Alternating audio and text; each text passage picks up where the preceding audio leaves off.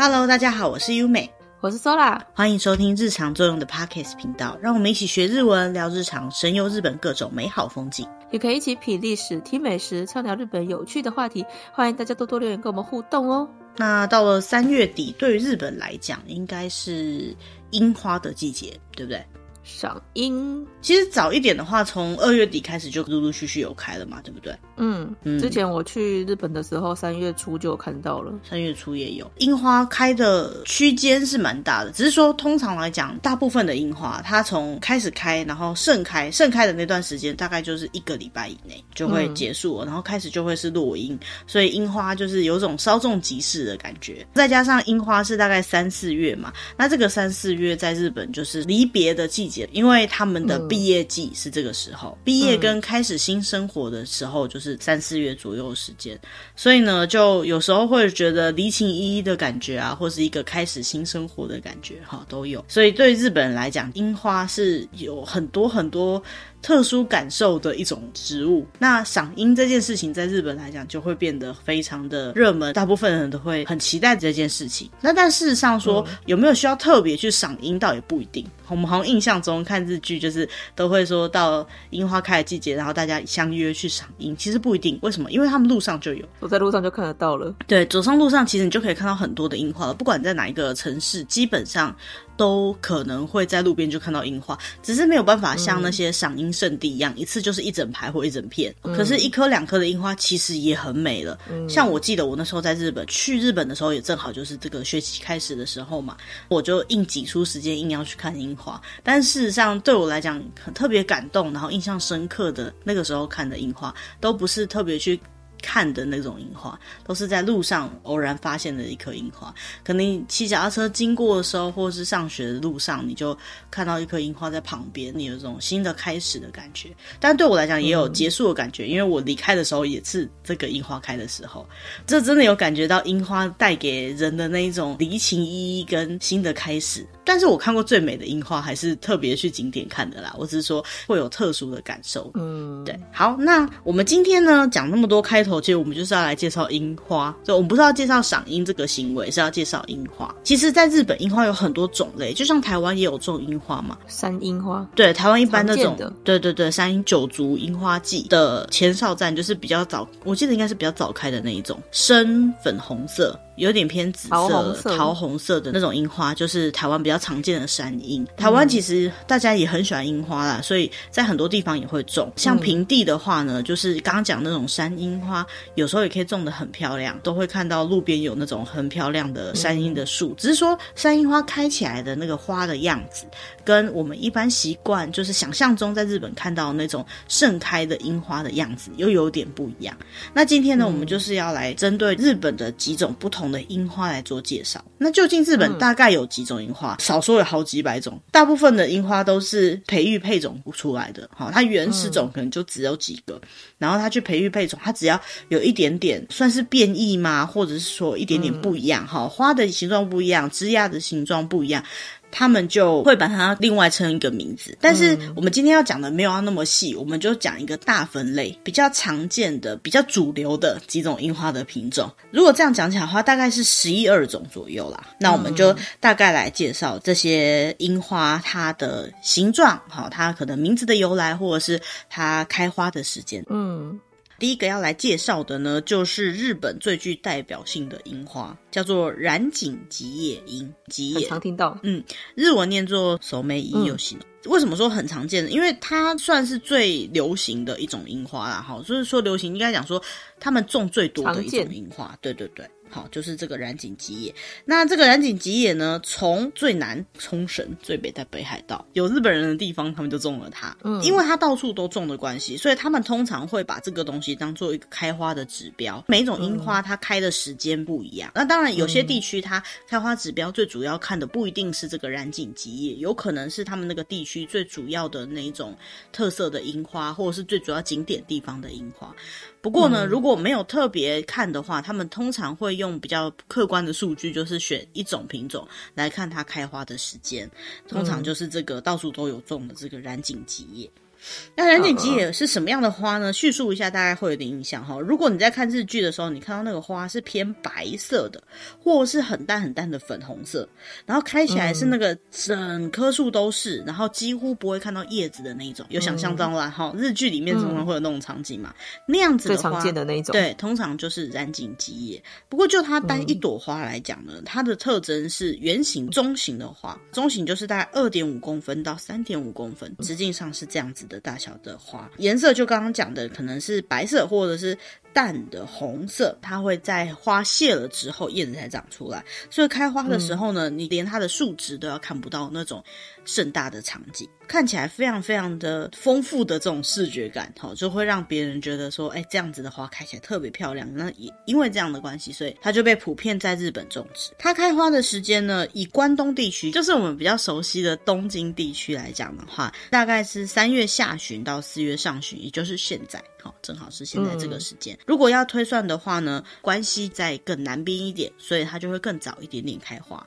那如果你去的是东北部或者是北海道，开花的时间就要再往后推。每一年它都会有略微的差异。嗯嗯，它为什么会叫染井吉野呢？据说是在江户时代的末期，哈，也就是现在的东京那附近，有一个地方叫做染井村。染是染色的染。嗯井是井水的井，染井村这边长出来的、种出来的樱花，哈，所以呢，他们就冠上染井这个字。它为什么要叫吉野呢？哈，染井吉野嘛，这个吉野是因为啊，当时在奈良有一个吉野山，那边呢的樱花非常的有名。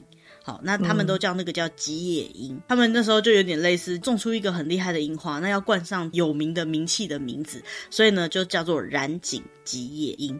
可是事实上，他们后来去调查，嗯、跟所谓的吉野樱哈，就是吉野山那边的吉野樱，它的品种其实是不一样的，他们只是冠上类似的名字来求名气、求人气。嗯。其实要看这个染井吉野的话，全日本各地都有啦。哈。那尤其是一些河川或河堤边，特别容易种像这样子的染井吉野的花。如果说有兴趣的话呢，也可以搜寻，比如说你搜寻这个樱花的品种，或者搜寻赏樱名所，他会讲他那边大概是什么样品种的花比较多。嗯，好，那下一个要介绍的呢，叫做山樱 Yamazakura。但是这个山樱呢，跟我们刚刚最一开头介绍的台湾山樱花还是不太一样的。台湾山樱花以日本那边的品种来看起来的话，有更相近的品种，跟日本所谓的山樱是不太一样的。不过呢，在日本的山樱啊，其实它也算是一种。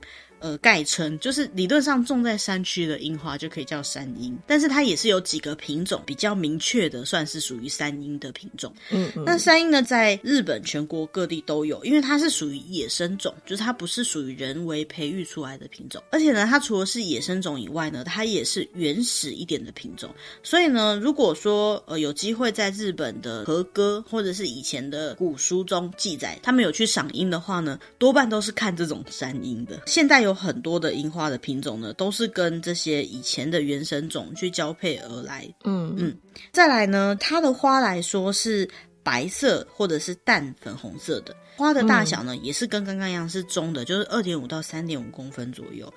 比较特别的地方是，它新发的嫩芽呢，会有很多不同的颜色，比如说红色的、黄色的、咖啡色的芽，哦，跟我们想象中一般的新芽就是绿色的那种感觉是蛮不一样的。在开花的时候呢，这些芽也同时在发芽，它成长出来的叶子呢，背面会带一点点白色。嗯嗯，那因为它是野生种的关系，所以呢，它花的样子或是颜色很多细节的地方，蛮容易产生变异，有不同的样子，有不同的品种。嗯、那我们刚刚提到，就是它最基本的款式，所以其实蛮多的都会被当做是山樱这样的品种。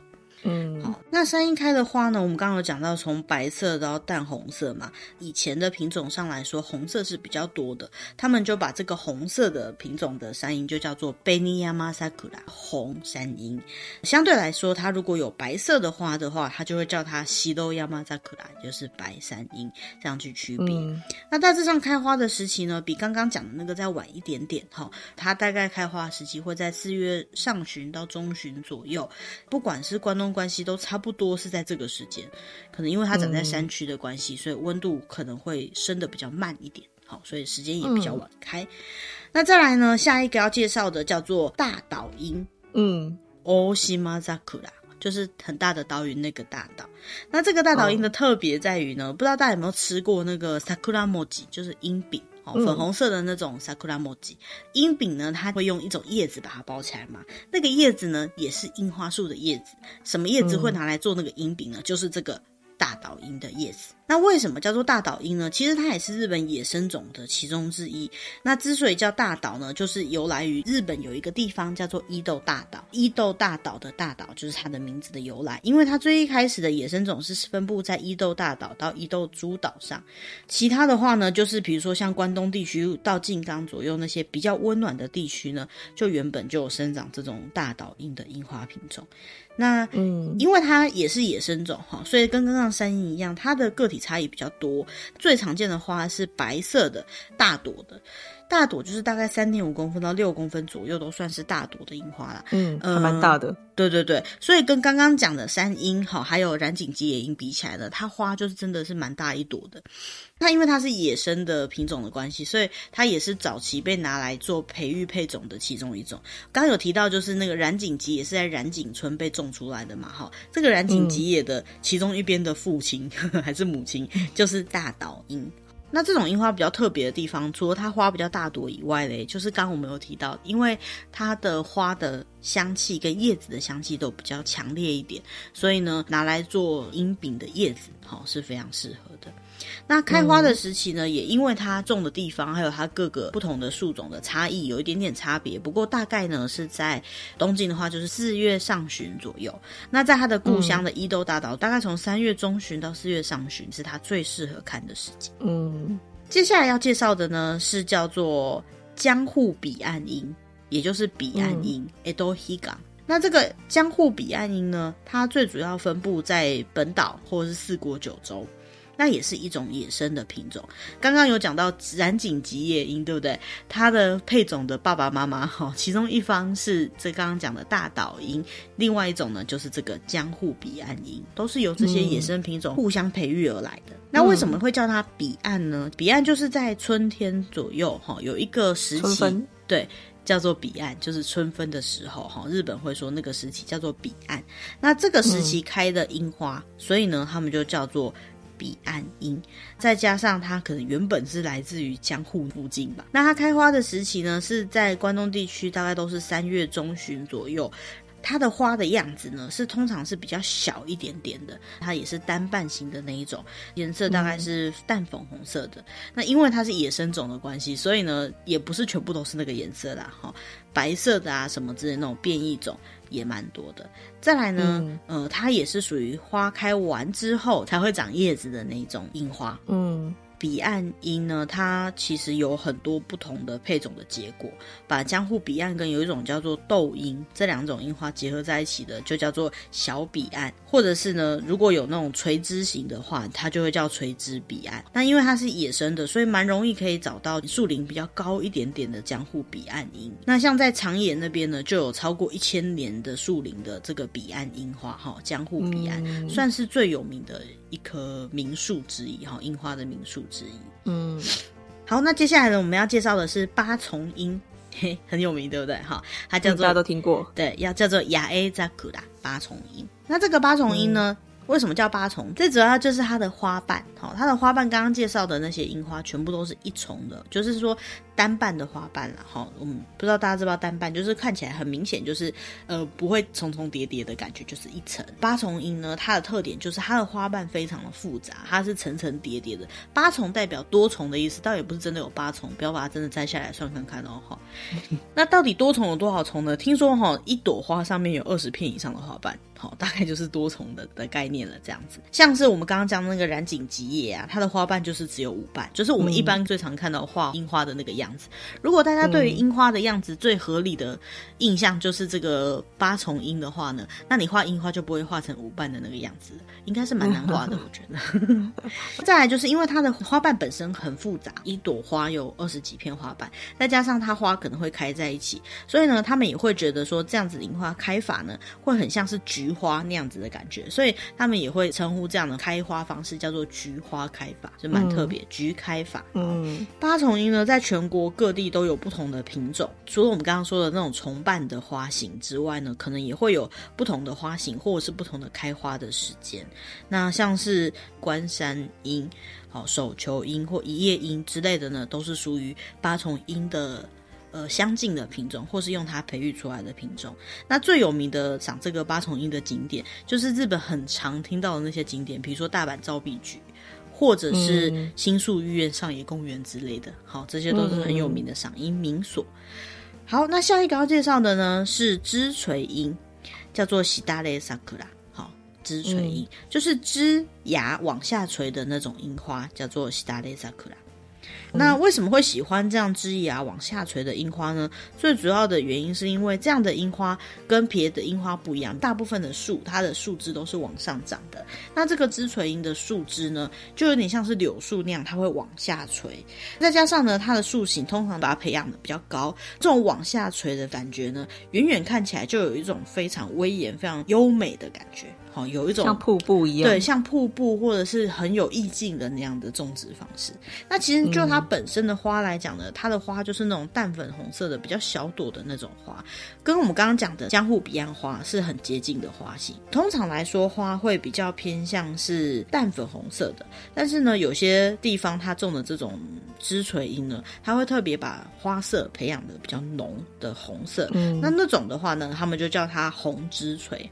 贝尼西达雷，那这样的品种的樱花呢，除了我们最原始的叫做西达雷萨库拉，就是枝垂樱以外呢，如果它跟其他配种成功的话，也可以看到它跟其他种合在一起的这种效果。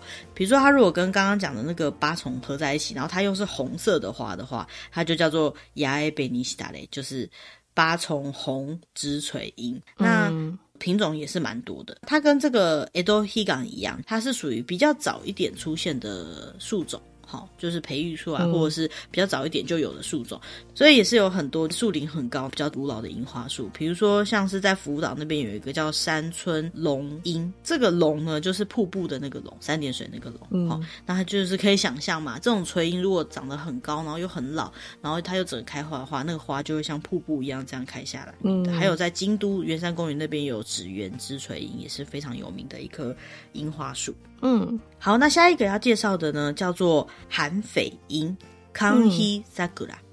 康熙萨古拉这样的花呢，比较特别的地方就是我们刚刚讲到的，台湾的那种山樱花，就是跟这种韩斐樱非常相近的花。这种花本身呢，它其实可以分布在比较热的地方，但通常可能也会长在比较偏山上，像它是台湾才说是山樱，可是事实上平地也是可以种植的。那在日本来说呢，它也是一样，在温暖的地方可以种植，所以呢，在冲绳县呢，蛮常种这种树的，因为在冲绳要养出漂亮的刚刚讲的那种常见的染井吉也没有那么好种。那相对的这种我们台湾讲的台湾山樱啦，哈，那这边的名字呢叫做台湾西萨古拉，就是台湾绯樱。好，那就是有点类似这种韩绯樱。嗯、那这个韩绯樱的读音呢，叫做康希萨克拉，但事实上这种品种呢，其实正确应该要叫做绯寒樱。希康萨库拉，有没有发现跟刚刚那个彼岸的读音有点像？希康萨库拉是绯寒樱，然后希康萨库拉是彼岸音。嗯，因为太像的关系，所以虽然说它正确的念法应该是绯寒樱，他们就把它倒过来念康希，这样就不会有跟它相近的名字了。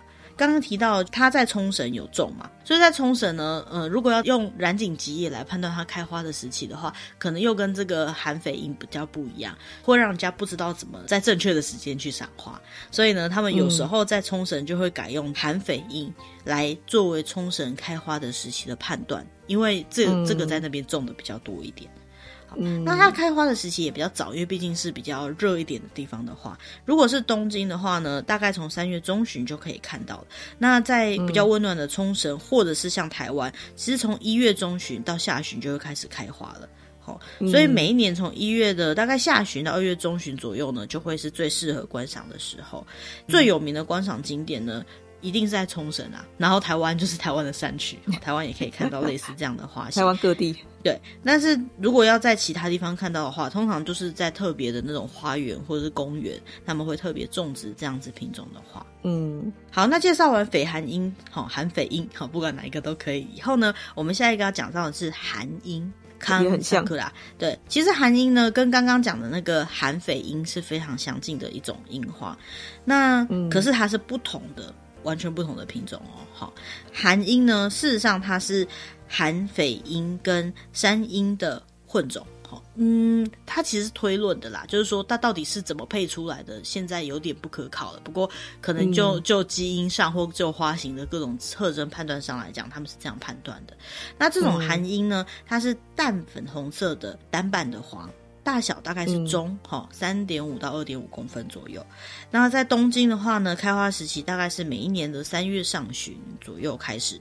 它有一个很特别的地方呢，就是它是属于非常早开的樱花。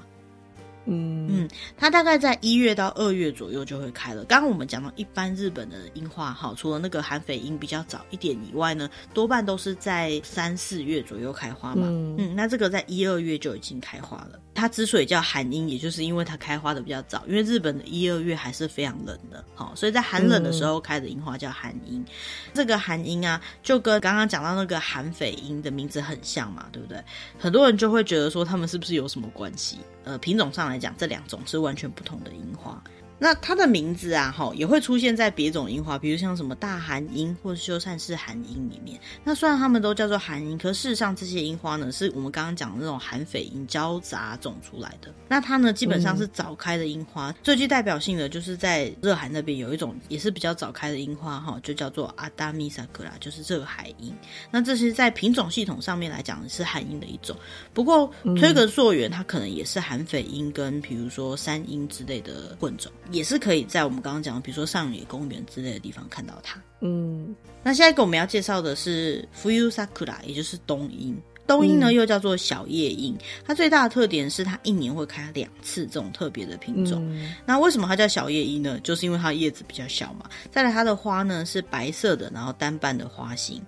它一年开两次的时间呢，一个在秋天，一个在春天。秋天大概是十到十二月，嗯，春天大概是四月左右。那因为它一年会开两次呢，大家就会觉得说，哎，有两次可以看还不错。可是它的名字呢，因为叫做冬樱嘛，就很容易跟刚刚讲到那个寒樱混淆。不过呢，它不管是长相还是开花时期呢，都可以看出来是完全不同的品种哦。嗯，那。这个冬樱呢，可以欣赏到最有名的地方，在群马县的樱山公园。那那个地方呢，有非常有名的山坡川之樱，哈，这样子的一棵樱花树，就是天然纪念物了，哈，日本国内的天然纪念物。嗯、那在那个樱山公园里面呢，有七千棵的冬樱，所以呢，它每年十一月、十二月，就是一般其他地方都不会有樱花可以看的时期呢，可以去那边欣赏到樱花。然后再来呢，十、嗯、一月那时候，因为还有枫叶的关系，所以呢，你就可以看到很。特别的场景就是樱花跟枫叶同时出现的同时开，对，应该是很梦幻的。好，有机会可以去看看，在群马的樱山公园。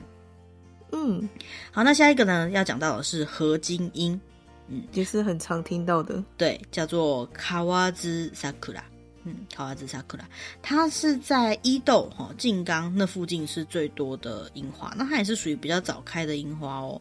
那它呢，不是属于自然种，不过它是属于自然交配种，就是在野生的环境下，它们自然结合在一起的一种新品种。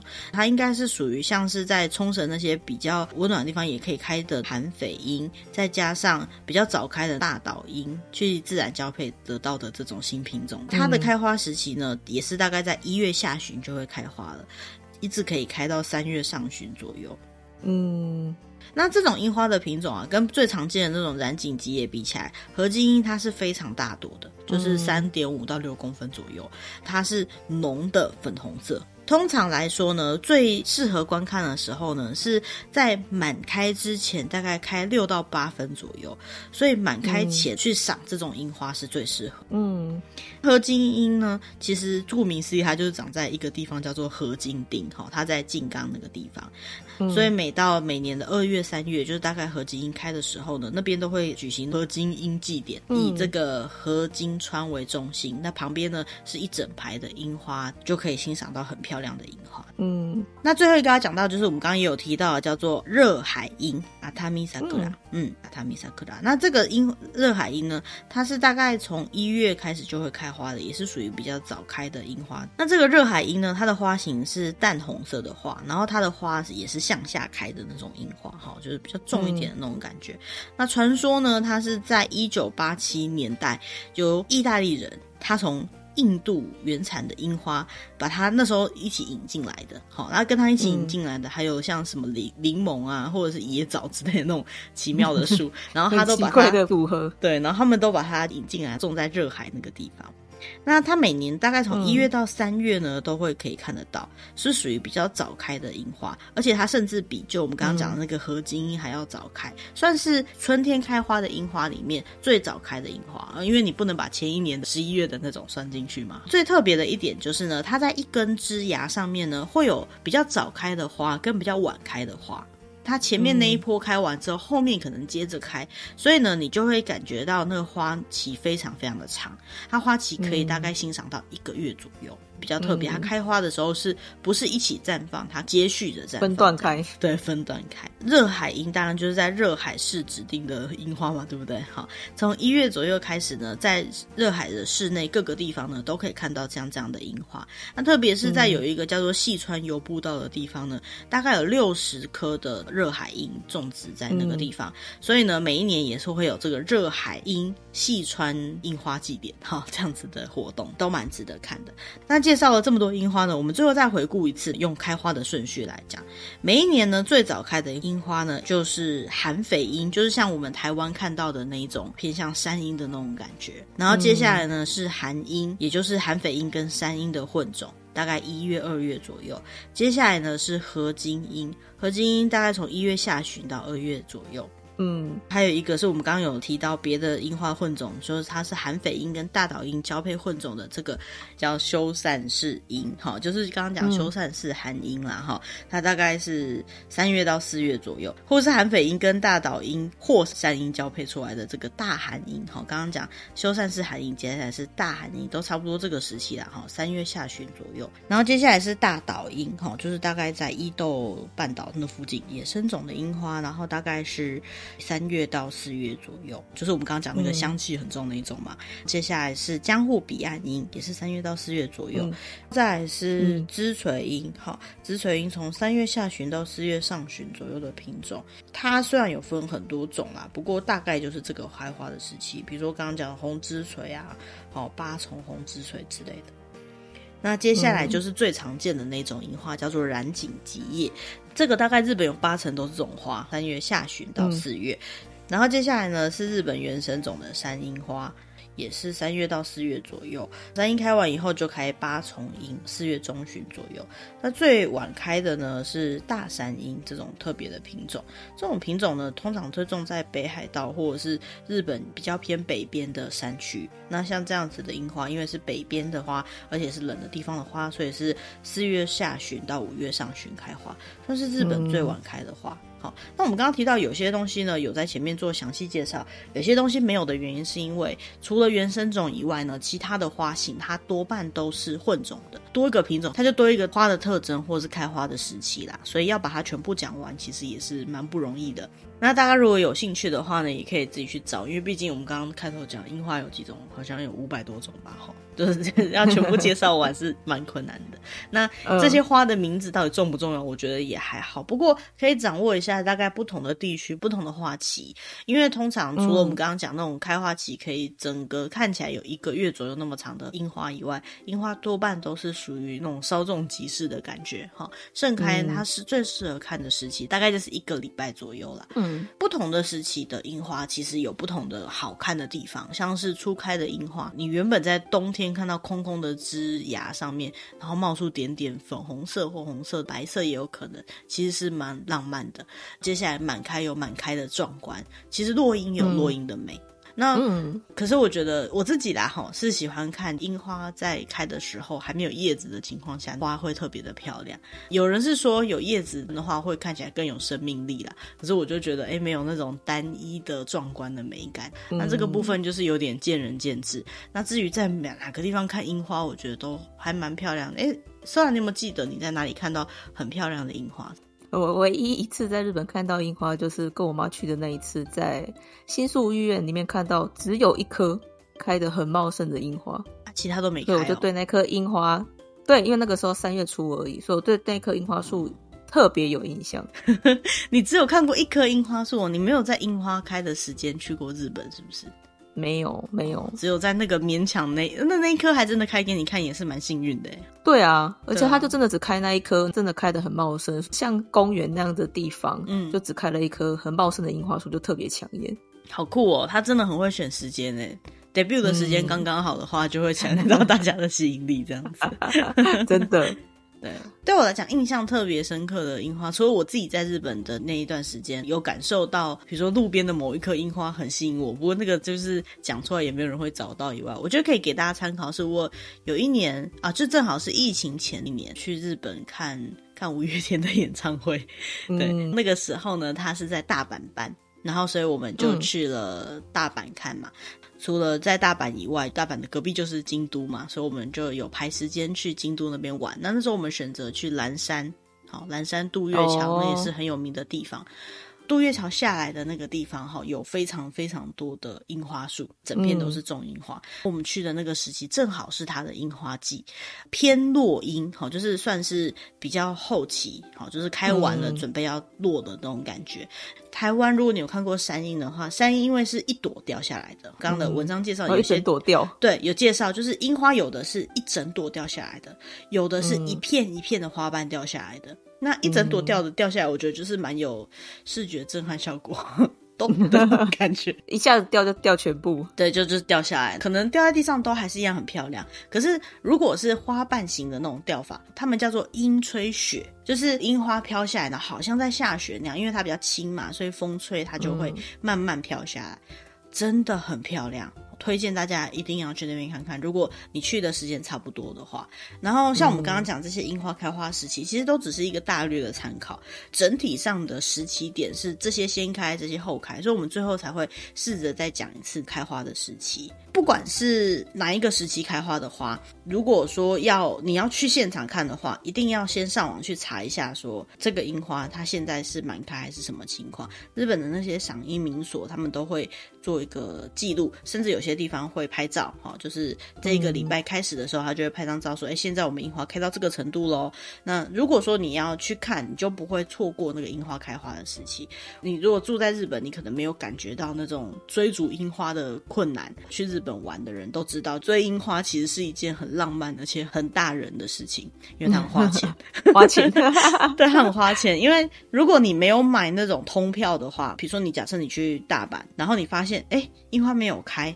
那它是还没有开还是开完了？好，那你就要决定你是要往北跑还是往南跑。嗯如果还没有开的话，你可能要到更南边一点，比较温暖的地方。啊，如果它开完了，你就要往更北一点去追它。大家在玩的时候，我们会有一个算专业术语啦，然后会说我们在追樱花，不是樱花会跑哦，嗯、是因为这个地方没有，你就只能追着有的地方去看了，叫做追樱花。嗯、那那种情况下，除非你有买通票，要不然的话，那个交通费很惊人。其实有时候时间也很惊人啊，你可能要坐两三个小时、三四个小时的车，就为了去看有开樱花花的地方，好，那如果你不去做这个动作的话，那不好意思，你这趟行程可能就看不到你想看的樱花喽。好，那对于观光客，就是我们这种国外去的人来说，哦，这个真的是蛮困难的一件事，要掌握的刚刚好。所以我刚刚会说，为什么我印象特别深刻的那个蓝山的，就是因为我们真的只是刚巧去看演唱会，我们决定要去那个地方玩，正好碰上它满开的时候，要不然的话。嗯没有机会看到那么漂亮的樱花，像这样子的旅游经验，其实我觉得，就算去了很多很多趟的人，他都不一定会知道。好，那如果你事前先了解这方面的资讯，嗯、上网先做过功课以外，就可以帮助你的行程玩得更顺利一点，对吧？嗯、好，那话是这样说，今年能不能赏樱，我觉得有点点困难，因为毕竟现在三月底了哈。如果日本我们来线上赏樱嘛？啊，对，很多网站可以线上赏樱哦。不过如果现在这个时间点还没有开放观光签证。哈。我们现在录音的时间点是三月底啦，哈，上架应该是 快四月了哈。嗯、这个时间点如果没有办法去日本赏樱的话，就要等明年，台湾也来不及了，就要等明年了。那台湾的樱花是山区哈，台湾有一些比较有名的开樱花的地方，比如像九族之类的，那些的话应该都开的差不多了。吉野樱。九竹也有种一些，或者是八重樱，也可以去查一下，说现在还有没有花可以看。不过如果没有的话，我们就相约明年日本见喽。嗯，好，那今天的主题就到这边。如果大家对于这样子的主题有兴趣，或者是你想要听到什么样的东西，由我们整理来说给你听的话呢，都欢迎透过我们频道下方的联络方式，或者是直接留言告诉我们。我们也希望可以再找出更多像这样子比较有趣的话题，跟大家聊聊天，然后跟大家一起做功课。嗯，好，那今天的主题呢就到这边，谢谢大家，拜拜，拜拜。